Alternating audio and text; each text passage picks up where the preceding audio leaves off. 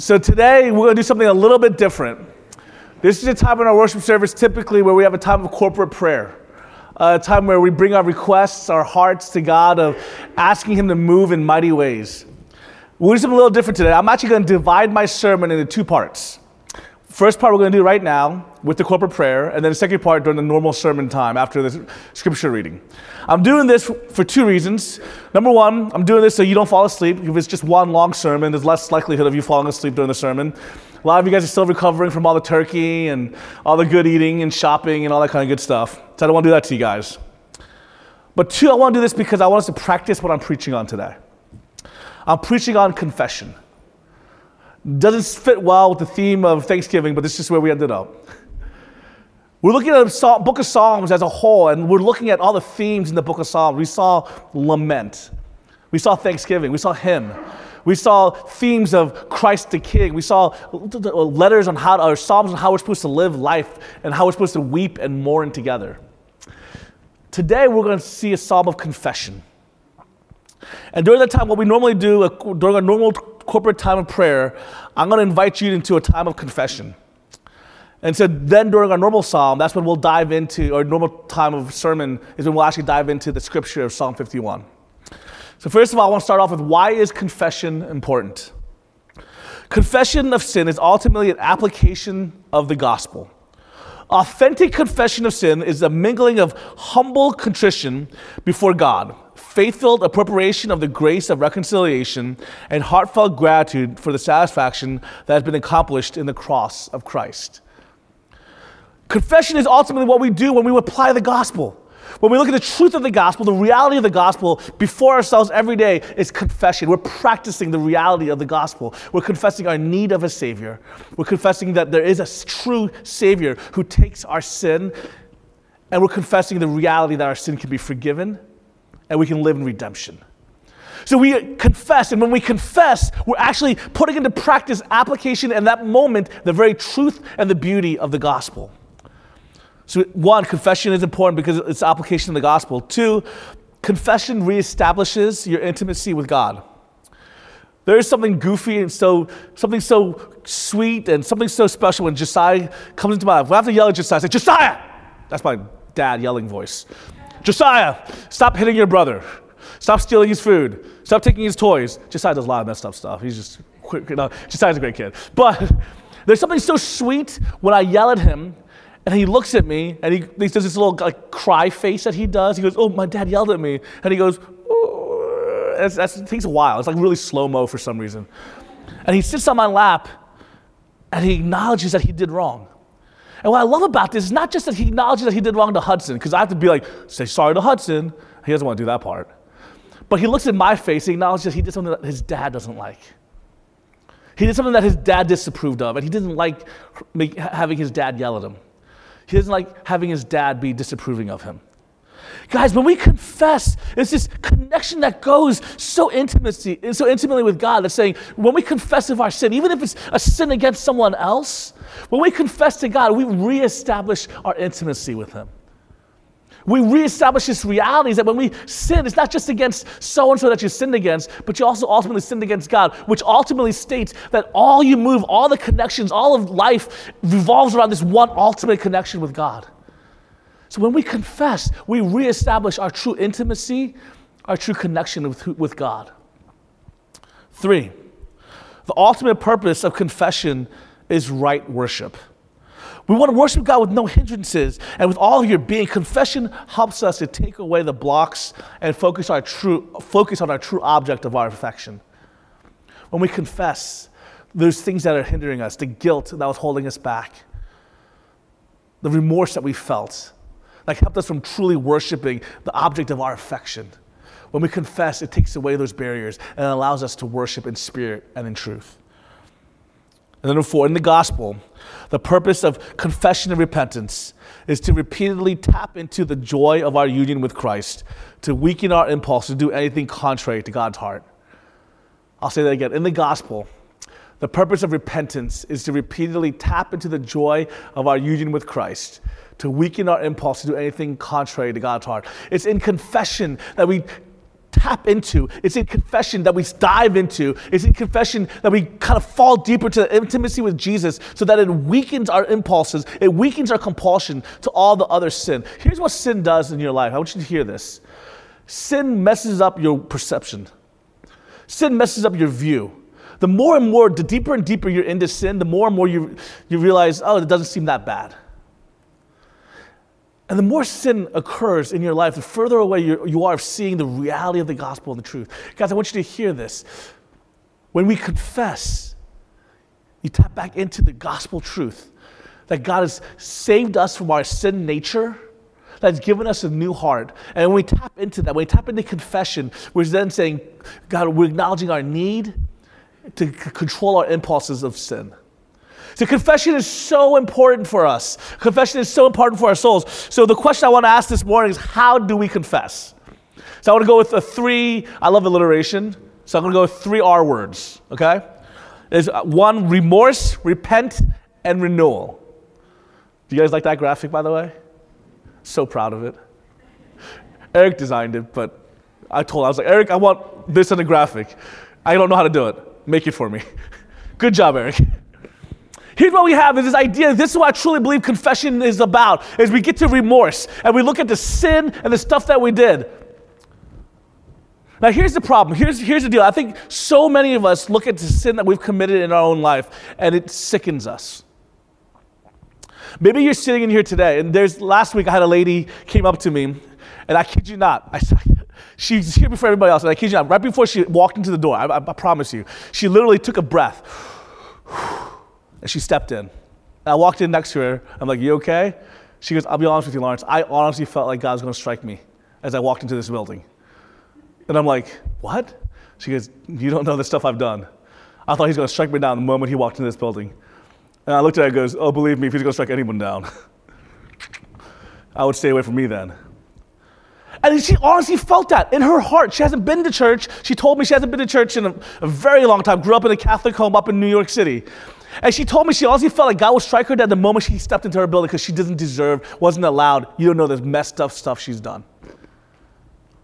Guys, there's some of you in this room and you're sitting here in this place, and you're some of you are sitting here and you're like, yeah, I'm pretty messed up. You don't know what I've done. You don't know the sins I've committed. You don't know the thoughts I've had. You don't know the dark places in my heart that I even try to hide from everybody. And we sit there and we sit in remorse. We sit in brokenness. We sit in suffering in our sin. We sit in guilt. And we sit in that remorse. And here's the problem that's why there's a circle around the remorse. So often, people, we just sit there because we don't know what to do with it. You know, there are people who get caught committing a crime, and maybe they're not repentant, but they're remorseful. They're like, oh, I got caught committing a crime. So they sit in remorse, they sit in the penalty of their actions. And here's a problem with that is that it doesn't take the next step in what confession really ultimately does. Is confession takes you from remorse because in confession, who are you confessing to? You're turning away from what you're remorseful about and you're turning to repentance. Turning repentance literally means to turn. And you're saying, I will no longer do what I'm remorseful for, and I'll go into repenting. So the next slide is one without the circle is when we confess, we, we sit and acknowledge the remorse that we feel, the guilt that we feel, the shame that we feel. We're true to it. We acknowledge it, we own it. But then we go to, we repent from it. We turn from it. We turn to the one and only source. We'll see later on in Psalm 51 what that really looks like in a practical way. We'll see how David does this. But we turn to the God, the source of everlasting love we turn to God, who's the only source of knowing even what is beautiful, that we know that what is, can be remorseful about. That we turn to God, who's the only source of justice and righteousness, so that we can we know to be remorsing. We can we know to feel guilt. We can know to feel shame because we know that there is a source of all that is right and good and true and just. And we turn to Him in repentance. And as we turn to Him in repentance, it leads to our renewal. As we come to Him in repentance, it leads to our acknowledgement of the work of Jesus, which leads to complete and utter renewal. This is how we confess. We start off on an individual. There's three different ways for us to confess. One is as an individual, individual confession. And in that, we need to be open and honest. Bonhoeffer has this quote You can hide nothing from God. The mask you wear before men will do you no good before him. He wants to see you as you are, he wants to be gracious to you. You do not have to go on lying to yourself and your brothers as if you were, were without sin. Can I tell you this practice of confessing open and honestly as an individual is a practice that we need to come before God and knowing that He knows us. So be open and honest in your confession. Forsake your sin then. Be disgusted by them. Learn to not desire them. And know that sin is ultimately against God and that continued sin warps our perception. Walter Brueggemann says this real sin is a violation of relationship with God.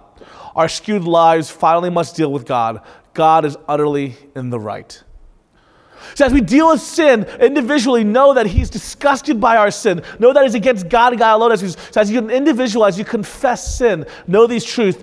And he, I'm going to skip over this, these resolutions. I'm only going to do the first one, Nathan. But here's a resolution by uh, Jonathan Edwards that he wrote in his resolutions.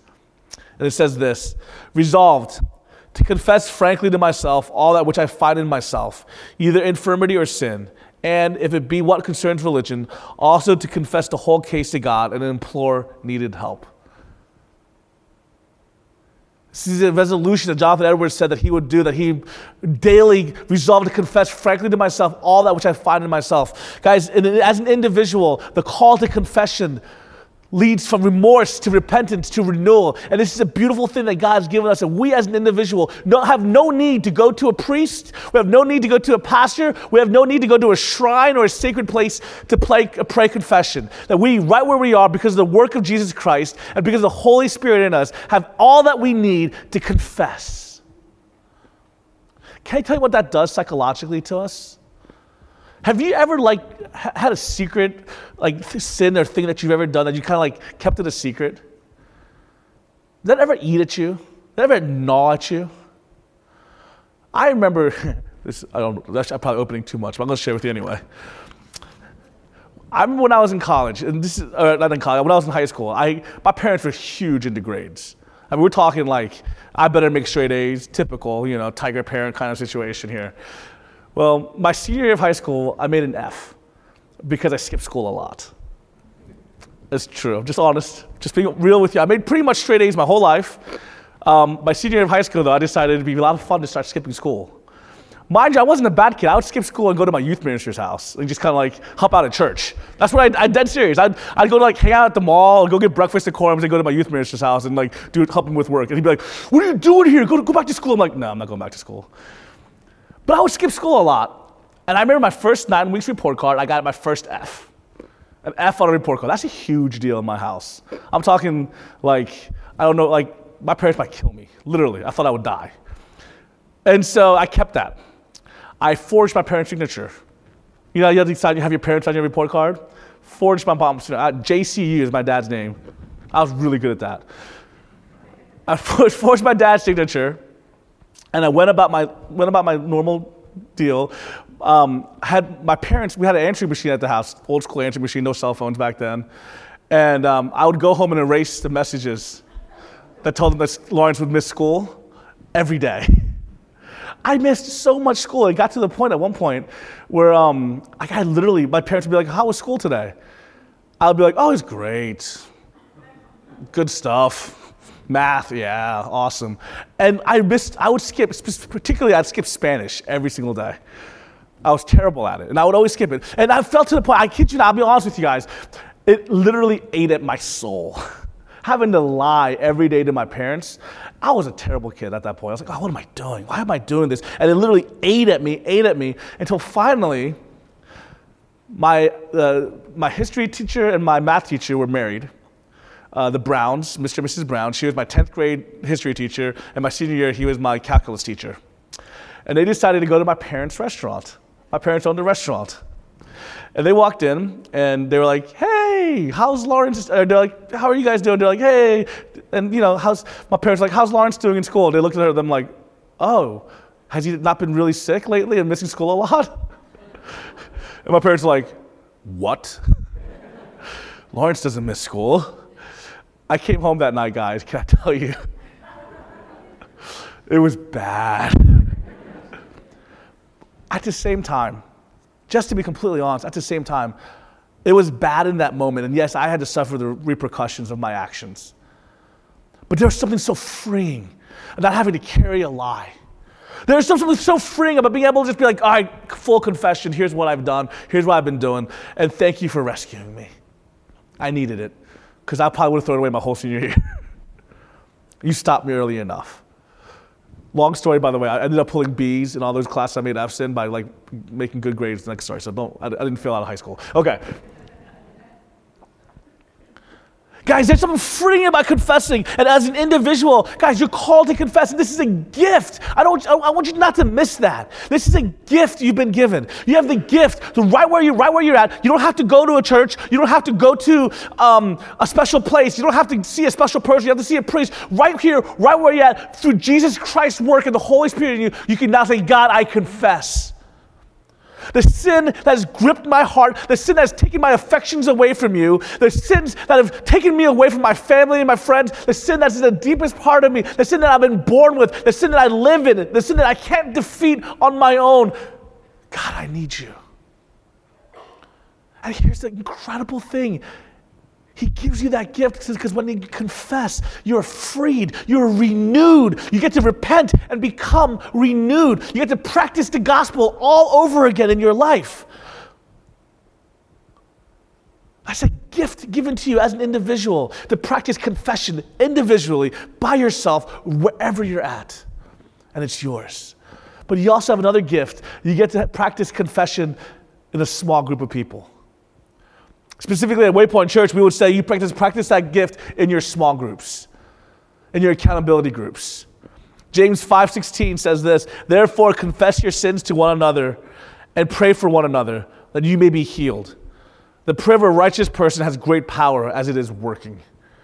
Therefore, confess your sins to one another and pray for one another that you may be healed.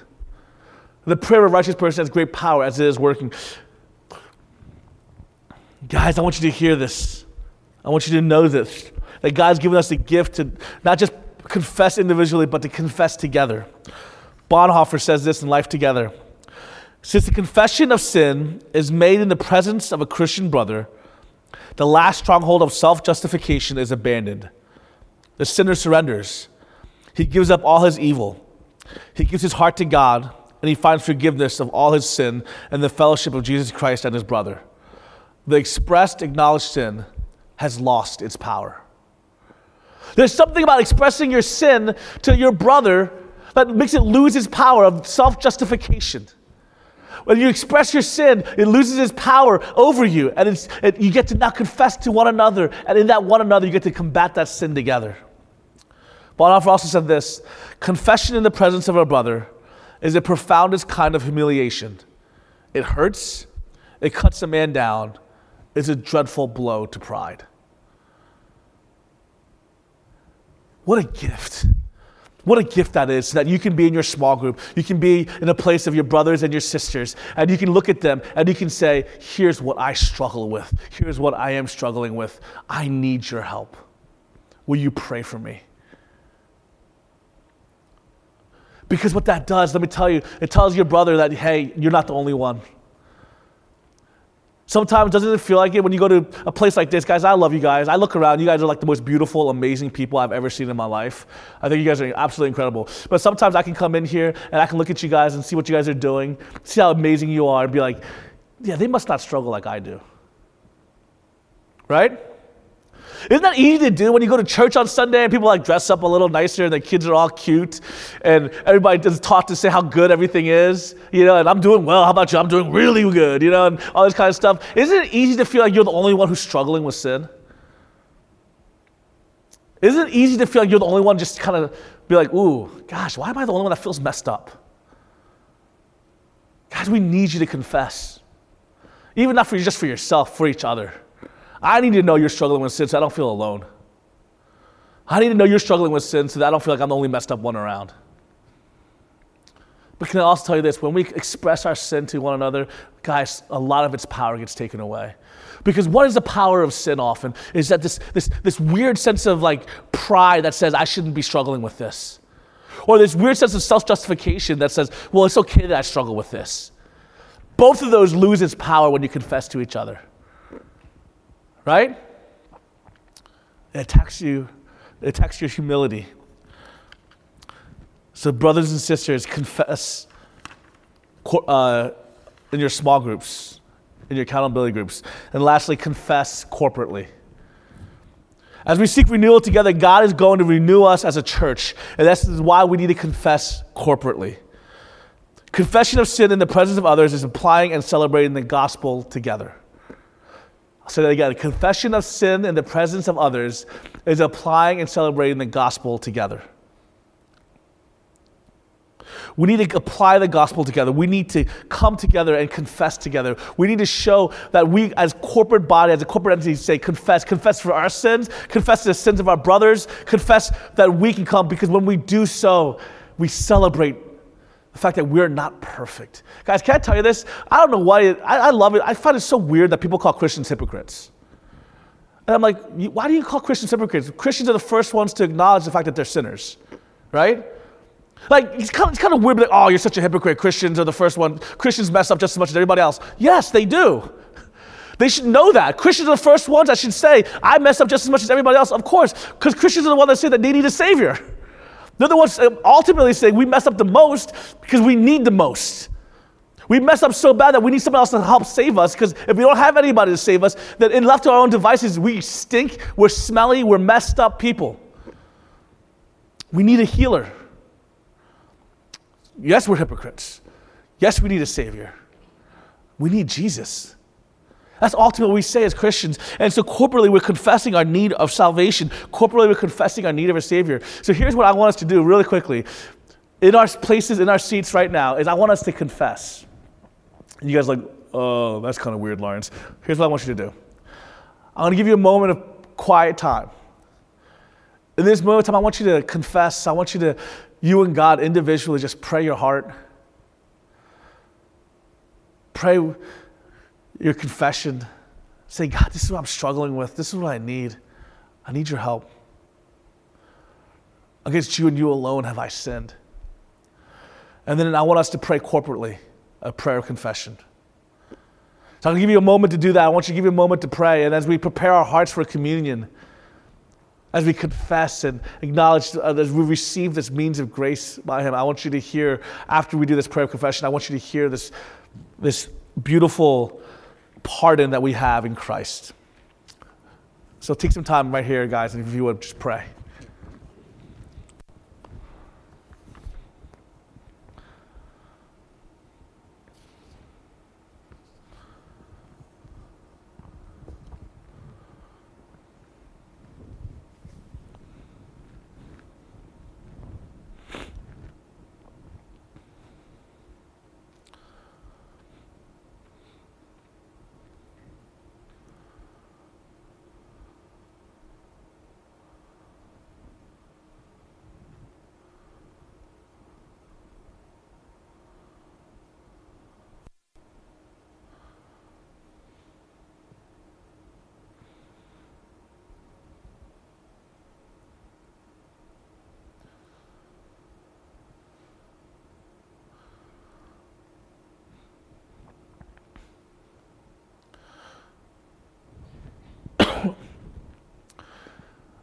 I'm going to now lead us in a time of corporate prayer of confession.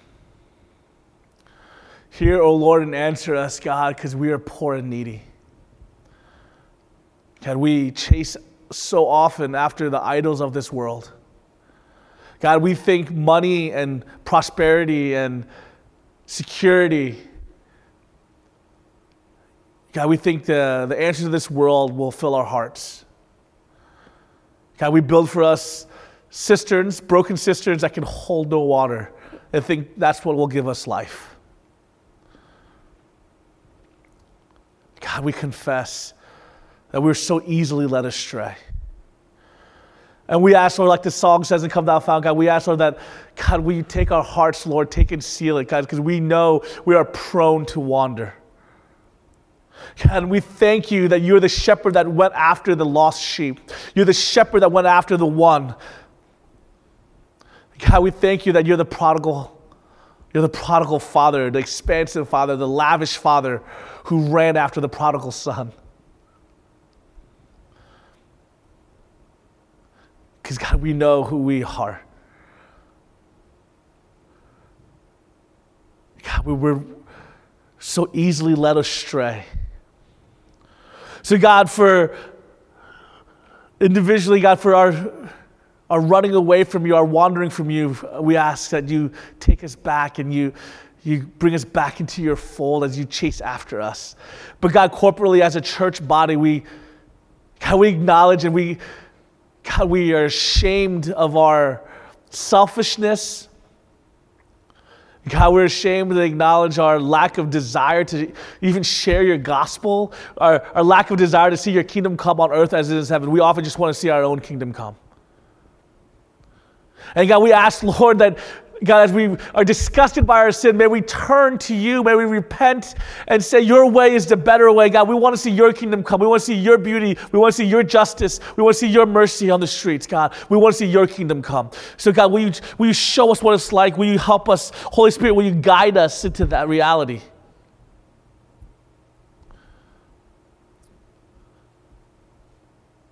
God, hear our hearts, Lord. Take and seal it. God, seal it for your courts above. In Jesus' name, amen. I want you to hear this pardon of sin found in Psalm 103 and Hebrews 10. It says this The Lord is compassionate and gracious. He's slow to anger, abounding in love. As far as the east is from the west, so far has removed our transgressions from us. We've been made holy through the sacrifice of the body of Jesus Christ once for all. This is God's gospel promise to forgive our sin and to give us eternal life by His grace alone because of Christ's one sacrifice finished on the cross. Thanks be to God. Amen.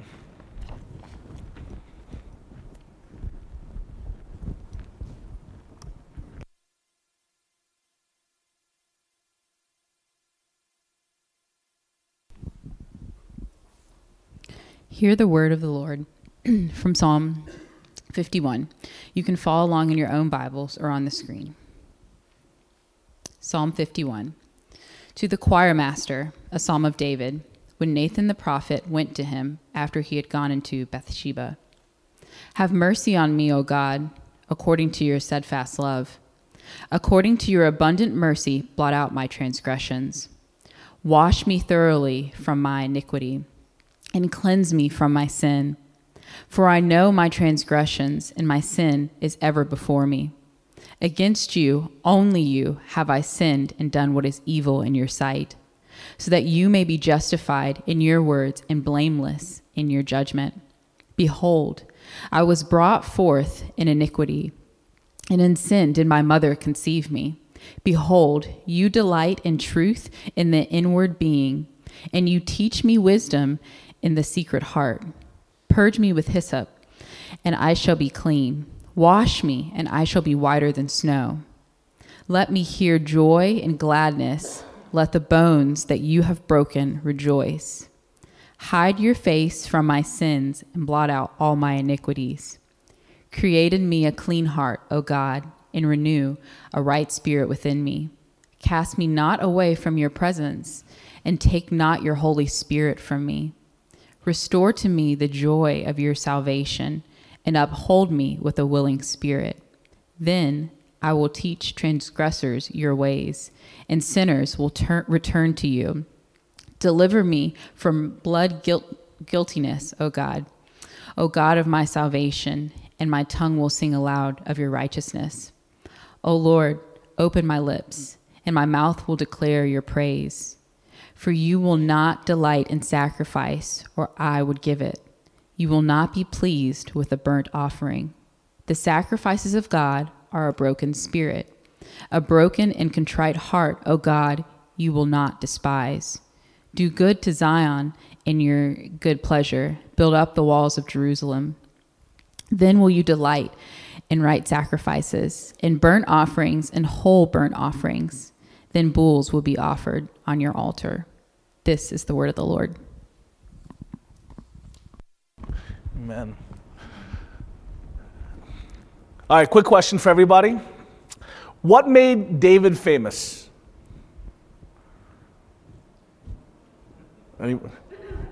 Goliath, killing Goliath, right? Right? Typical answer.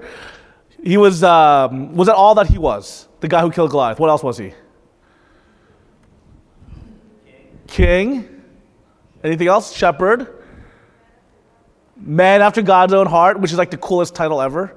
I always tell people, in, the Bible, it talks about two people as being like the, the most awesome titles. It's David, a man after God's own heart, and John the Baptist, who Jesus says there's no greater man born of woman.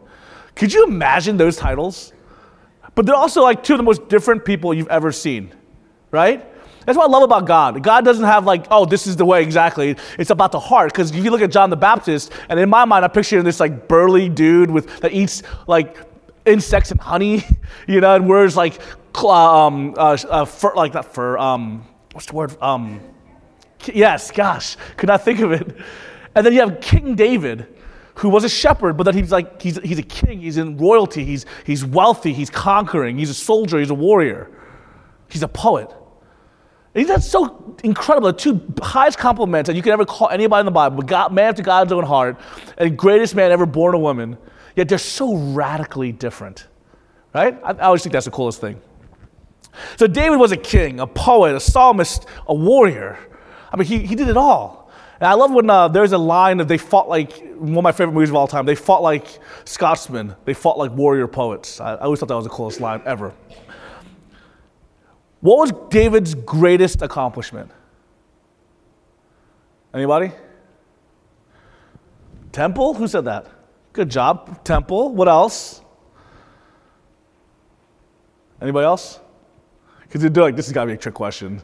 So like, I'm not going to say Goliath because he's just waiting for that. There's a guy named Joe Novinson said Psalm 51 is David's greatest victory.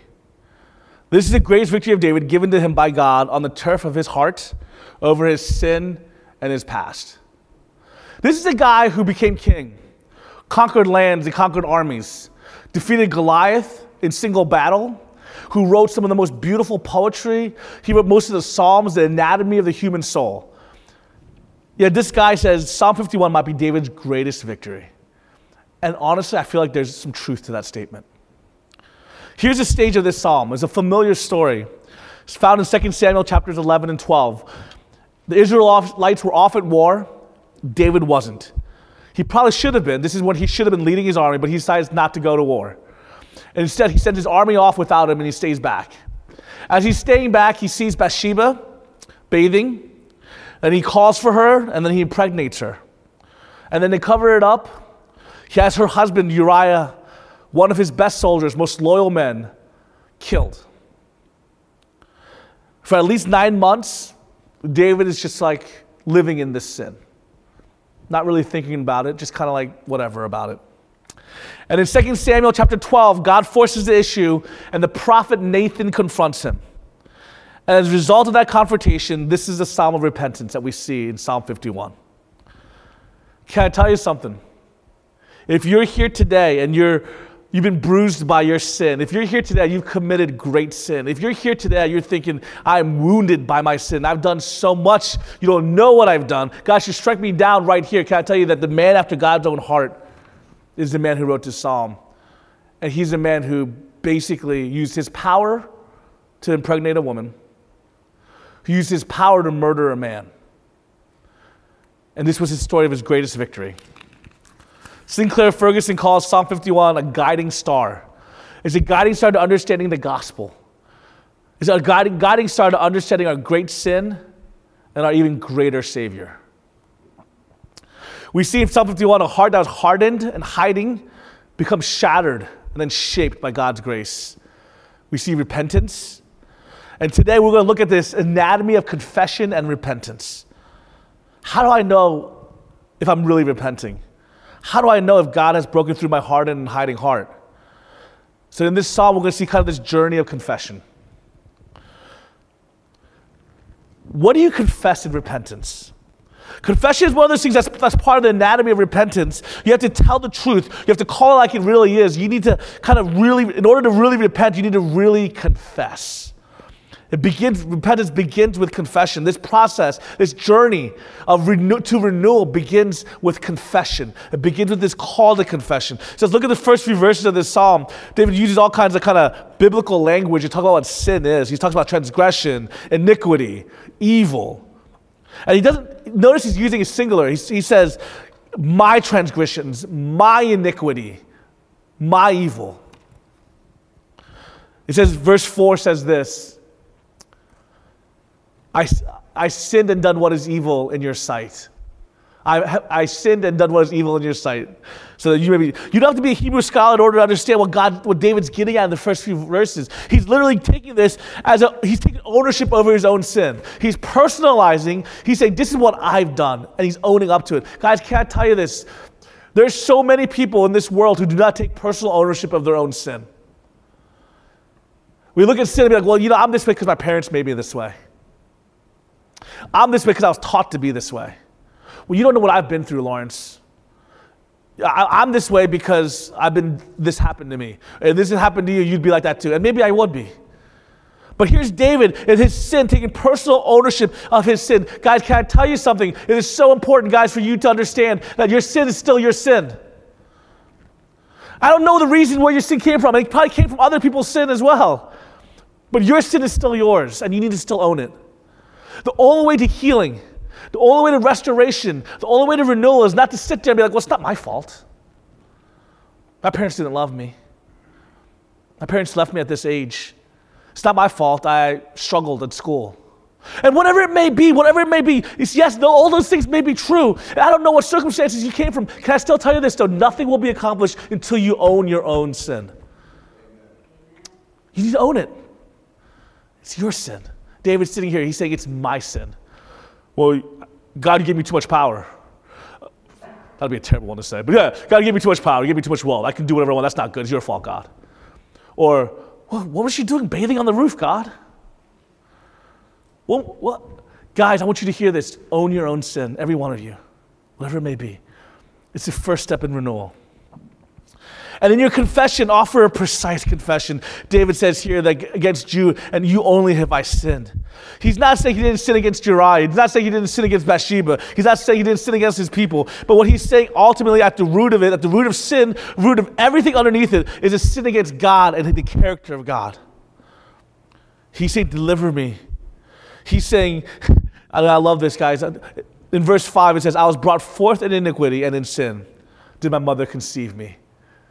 Verse 5, I'll put on the screen real quick. It says, I was brought forth in iniquity, and in sin did my mother conceive me. He's literally saying, this is, he's not blaming his mom. He's saying literally that I was born in this sin, that, that there's a part of me, there's this kind of issue in me, there's this part of me that's twisted, that's in me, and it's a part of me. And he's saying, I need grace in the deepest places, the darkest places, the coldest places, the inner parts. There's a part of me that's pervasively twisted. And I, I can't fix it. I need you, God. I need you to go to those dark places. I need your mercy deep in me. Guys, the first and always the hardest step is to confess your true and utter need. To admit that you're morally bankrupt, to admit that you're broken, that you admit that you're bruised, to admit that your sin is ever before me. I want you to hear this no less than 18 times in this prayer. David is begging God. He's pleading with God. He's saying, Have mercy on me. He says, Purge me. He says, Wash me. He says, Clean me. He says, Create in me. He says, Renew me. Guys, over again, this is a man at the end of his resources. He, this is a posture of full and complete need. Guys, understand this that his confession, his starting point, is a place, God, that's literally saying, There's a part of me deep inside of me. I don't like it, but it's there that is evil. I don't like it, but there's a part of me when my friend of mine gets something that I get jealous.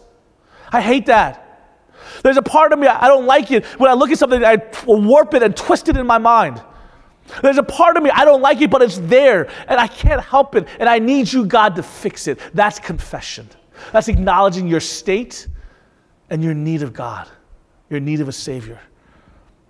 I recently read this story from a pastor in the Chicago area. And he tells a story about visiting a ministry that was called the Shepherd's Home for Children. And it's a home that was a ministry that cared specifically for children who had Down syndrome. And this pastor goes on telling this story about meeting with the director of the ministry. And he's saying, the director's giving him a tour. He's saying all these like amazing things that, that's going on and how they show love and compassion to these children. And he says this, he says, the director said, they, they, you know, we teach the gospel here.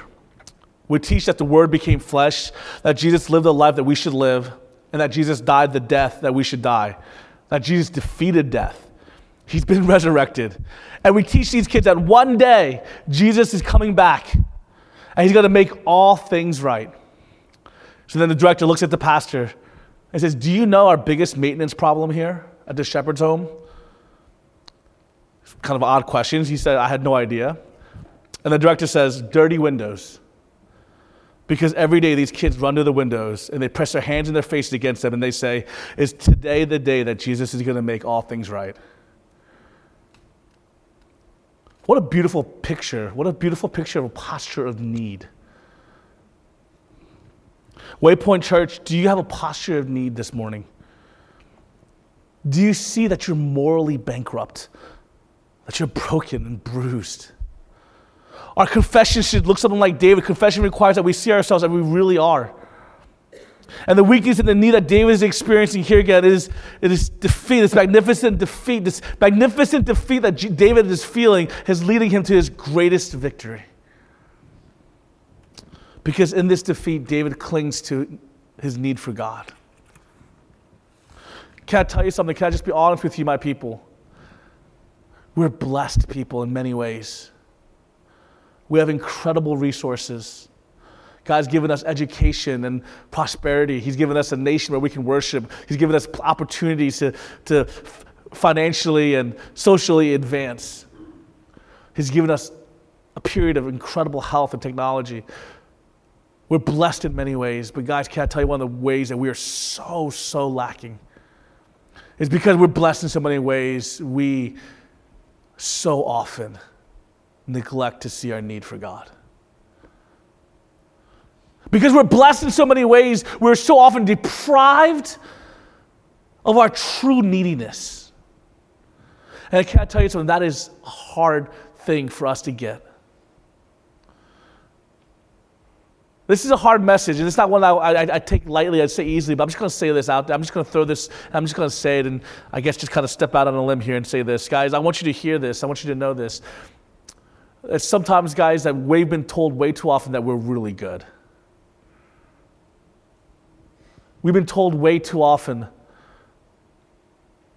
and we think that we can accomplish anything. Right? Do you ever say that to your kids? It's a good message. Don't, I'm not saying don't say this to your kids, but if you just put your minds to it, you can accomplish and you can do anything. It's not true. Because that gives you all the power and it makes you God. We have a neediness deep inside of us that we often choose to ignore because if we acknowledge our neediness, then we acknowledge that we're not all powerful. And if we're not all powerful, that means we're not God. And most of us hate not being in control. Right? Most of us, the idea of not being in control is like, whoa, I need to control. I need to know when things happen. I need to plan out every moment of, the, of my life because when I plan it out, I feel like in control. And if I'm not in control, then life is random. If life is random, I can't handle all the hearts breaks, heartbreaks, and losses. I can't handle all the ups and downs. Right? But can I tell you this? We are not in control. You are not God, and you are ultimately so needy. And I say, thank you, God, for that. Because can I tell you, as much as you think you want to be in control, I thank God that we're not. Because if we thought we were, and we come face to face with all the highs and lows we face in life, we have no answer for that. And having no answer for that, then only in God can we have an answer for all the highs and lows that occur, all the random things that we consider random and terrible that occur. We have an answer for all the suffering and the tragedy that occurs because we're not God and God is in control. We need to confess the reality of our state and who we are. Derek Kidner, in the commentary on Psalm, says in verse 1 the opening plea is the language of one who has no claim to the favor that he begs. The opening plea is the language of one who has no claim to the favor he begs. In other words, David comes with no bargaining chips, no basis of mercy. He's not saying, Look at my credentials. I killed Goliath. I, you know, am the king. He's literally saying, God, have mercy on me only according to your steadfast steadfast love. His whole claim to anything is his claim to look at God because of who you are. He's saying, God, have mercy on me, not because I'm good, not because I've done great things, not because I defeated Goliath, but he's saying, God, have mercy on me because you are good, because you are loving, because you are. And this is the opposite of the way we work, isn't it? How many times have you gone to God in prayer and be like, God, can you give me this thing? I've been pretty good lately, huh? And we treat him like Santa Claus, right? You often go to God in prayer and say, God, I'll do this if you do that, right? How often do you say, God, well, I've been going to church, I've been faithfully serving, God, you should do this for me? And can I tell you that once again, you're completely missing the point, you're completely not acknowledging who you really are. You need to go to God with nothing to offer because you have nothing to offer. But what you hold on to, what you hold on to desperately, what you hold on to with everything you have, is that He is good and He is loving. And that's so much better than holding on to your, your own merit, isn't it? So much better than holding on to your own merit, it's holding on to his loving kindness. Because when you hold on to your own merit, then you realize once again, oh man, I'm going to fail again. But when you hold on to his love and his, his steadfast love, then you hold on to something that's eternal, unchanging, unflappable.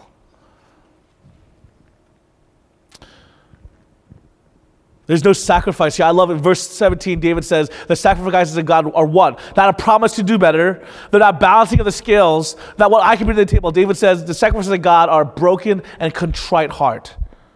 There's no sacrifice, no burnt offering, there's nothing. It's just what somebody says, it's the sweet miracle of empty hands.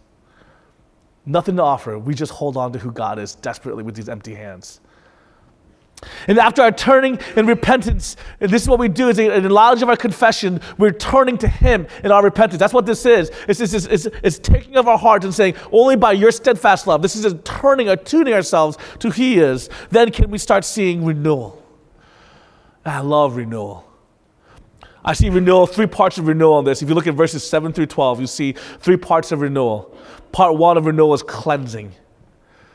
Purge me with hyssop, and I shall be clean. Wash me, and I shall be whiter than snow. And so David knows that he needs this inner washing, this inner cleansing, and he prays for it. God, don't just clean me up, but purge me, clean completely, make me, give me the solution that's going to take away all of it. You guys ever used um, oh, what's that stuff called now? I just had it written down. I, I, I erased it because I wasn't going to use this illustration, but now I want to use it. So now I don't know what it is.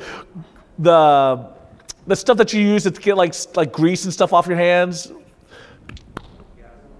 It wasn't gasoline. It was like it was better than gasoline. I remember I used the one. It was like magic. Gojo. Who said that? That's what it was. That, I actually had that written down. I erased it. that stuff was magic. I was like, man, this stuff gets everything off. This is incredible. I'm like, ooh, and it smelled like oranges. Delicious. Don't eat it. And I loved it, and it was incredible. It just it took it all. It just completely made you clean. I was like, this is incredible. Guys, can I tell you this image of clean for me, and I think about this, this is what I think about, is I think about like just getting covered in mud. I mean, we're just playing football and you're just covered in mud and you're dirty, you got blood and you're just, ugh, you're filthy and it, just, it kind of weighs on you. Like all that mud cakes on you. It's on your clothes, your shirt is drenched and you're just covered and it's weighing you down and slowing you down. It's holding you down. And being clean is just that new shower, that hot shower, that, that cleansing that comes. Guys, this is what David's talking about. Being renewed starts off by being cleansed. Being cleansed happens from the inside in this situation. Because our dirtiness is not just on the outside, because if it was, then it's just a ceremonial washing would do. But because it's on the inside, we need the Holy Spirit to come inside of us through the work of Jesus Christ. And I love this, this language that he goes, he goes from this kind of cleansing language to a restorative language. He says in verse 8, Let me hear the joy and gladness. Restore to me the joy of my salvation. God, you've, you, you have removed my guilt. You, you kind of took away my, my past record. You washed me. You robed me in righteousness. You made me clean. Tell me you're not ashamed of me. Let me be glad again. Let me hear, let me restore my bones, God. Let me restore your face to me. This idea of you've forgiven me, but tell me, t- restore me to the right relationship. It's like my son. You know, you can say, I forgive you, son. It's okay. No, Dad, I, I want more than you just forgiving me, Dad. I want to know that I'm right with you. I want you to wrap your arms around me. This is what I always do with my son when he cries you know, and he's like, Josiah, you can't hit, keep on hitting Hudson. That's not good. You know, try to teach him a lesson. He cries, and I just wrap my arms around him. I love you so much, buddy. And we want that. We just don't want, we want to know that yes, we're forgiven. That's good. That is so good. To be forgiven, to be, to be cleaned and washed, that's good. But there's something so good, not just about being forgiven, but then also being said, no, but our relationship is good. It is right. It is good. I love you. I got you.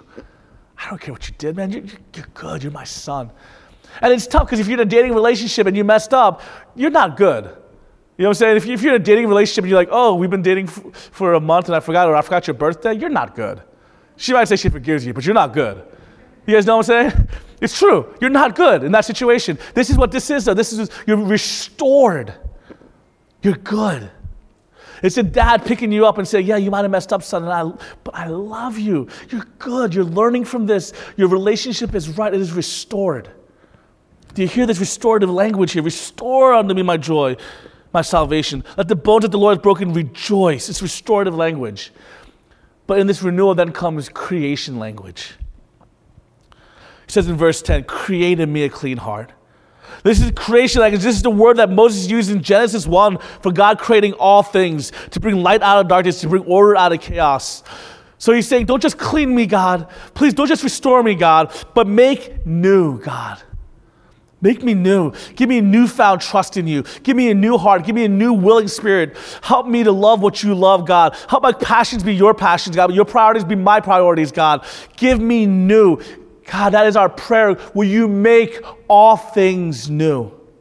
In our confession and our repentance, that's what we're stating over and over again. God, make us all new. Make this world and all its flaws and its brokenness new. This confession, this process, this anatomy of confession and repentance that we see here starts off with this beautiful acknowledgement of our need, our confession of our sin and against who we've sinned, turns into this idea that of repentance, of, of turning into the God who is of His merit, that we can even come to Him, that we come to Him based on not our record or, or not our righteousness, but because of who He is and His steadfast love, which leads to beautiful renewal. This renewal that has this beautiful imagery of, of cleansing, of restoration, and of new creation. And so ultimately, guys, what confession and repentance does for you is that it makes you new. It makes you new. That's the stating of the gospel over and over again. That's what the gospel ultimately did for you. Do you get that? Is what Jesus did when he died upon the cross is he took upon all the sin, all of your sin, all your filth. He took it upon himself and he gave you a new heart, new status, new identity as an heir of God. That's what he did in the gospel. So when we confess every bit of our sin, we're proclaiming the gospel over again. And as we proclaim the gospel over again, we're making all things new over again. As we're making all things new over again, we're doing the very call of God that he's placed upon us in this world is to make all things new. See, when we confess internally, we're doing what we're supposed to externally be doing. Do you hear that? When we confess and repent, we're doing in, internally what he calls us externally to do. Is that we're calling others to that expression of repentance and confession. We're also calling to the world and all its brokenness to be made new again in Christ. So, people of God, Waypoint Church, will you confess? Will you repent? And will you be made new? Amen? Let's pray. Heavenly Father, we thank you for your great work of Jesus upon the cross. God, we thank you for the, the gift of confession and repentance a gift of renewal that you give us. May we see our need for you. God, may we see our utter need for you and turn to you, not with our own merit, but based on your steadfast love. Will you do a work in us in making us new? And will you show us and shape us and make us make how to make the world new around us? In Jesus' name, amen.